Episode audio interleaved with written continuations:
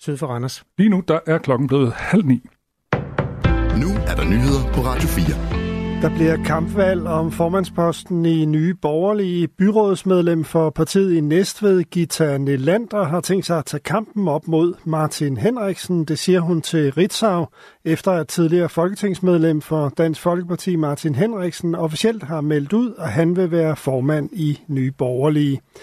Gita Nelander mener, hun har en realistisk chance. Martin Henrik ser jeg som en tydelig DF'er, siger hun. Den forskel, der er, synes jeg, er, at jeg måske er mere til den liberale del, siger hun. Køge Kommune anbefaler nu, at der laves en uvildig ekstern undersøgelse af sagerne på Borup Skole. Det oplyser kommunen i en pressemeddelelse. Køge Kommune vil tirsdag den 27. februar indstille til kommunens økonomiudvalg, at undersøgelsen iværksættes. Det sker efter, at medier har beskrevet, at elever på skolen i de seneste år har udvist grænseoverskridende adfærd over for andre elever. Ifølge Køges borgmester skal undersøgelsen afklare, om kommunen har håndteret sagerne korrekt. Det er afgørende, at vi får en ekstern undersøgelse af, om vi har håndteret sagerne på Borup skole, som vi skal ifølge lovgivningen, udtaler borgmester Marie Stærke. Mange anklager på Instagram statsminister Mette Frederiksen for at være skyld i drab på palæstinenser i Gaza. Men selvom det fyrer med beskyldninger mod Mette Frederiksen om krigsforbrydelser og folkedrab, så har statsministeren ikke noget retligt ansvar for, hvad der sker i Gaza. Det siger lektor i folkeret på Københavns Universitet, Mark Schack, til Radio 4. Hvis man taler juridisk, så svarer jo klart nej. Øh, Danmark er ikke, ikke en aktør, øh, der, der handler øh, i Israel-Palæstina. Mette Frederiksens opslag på Instagram bliver oversvømmet med kommentarer, der i hårde vendinger kritiserer statsministerens position i forhold til krigen mellem Israel og Hamas.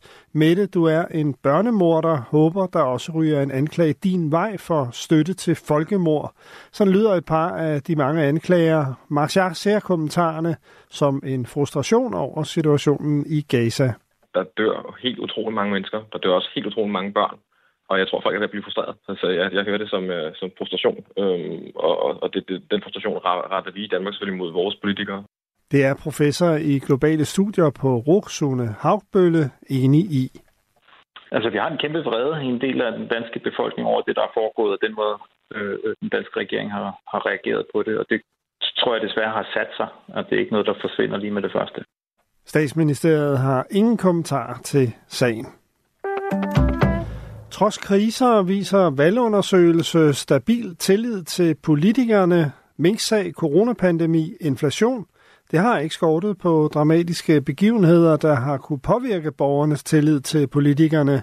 Men selvom der ifølge professor Rune Stubager fra Aarhus Universitet de seneste år har været en udbredt opfattelse af, at borgernes tillid til politikerne er i krise, så er virkeligheden en anden, siger han. Vi har øh, nogenlunde den samme andel, som siger, at de har meget stor eller ret stor tillid til politikerne, øh, som, øh, som vi målte tilbage i 2019.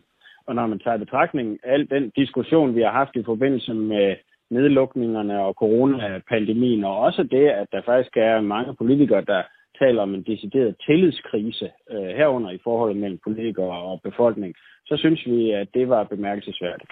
Resultaterne af valgundersøgelsen af Folketinget 2022 udkommer i dag som bog med titlen Partiledernes kamp om midten. Først på dagen regn over de østlige egne 5-10 grader og let til frisk vind omkring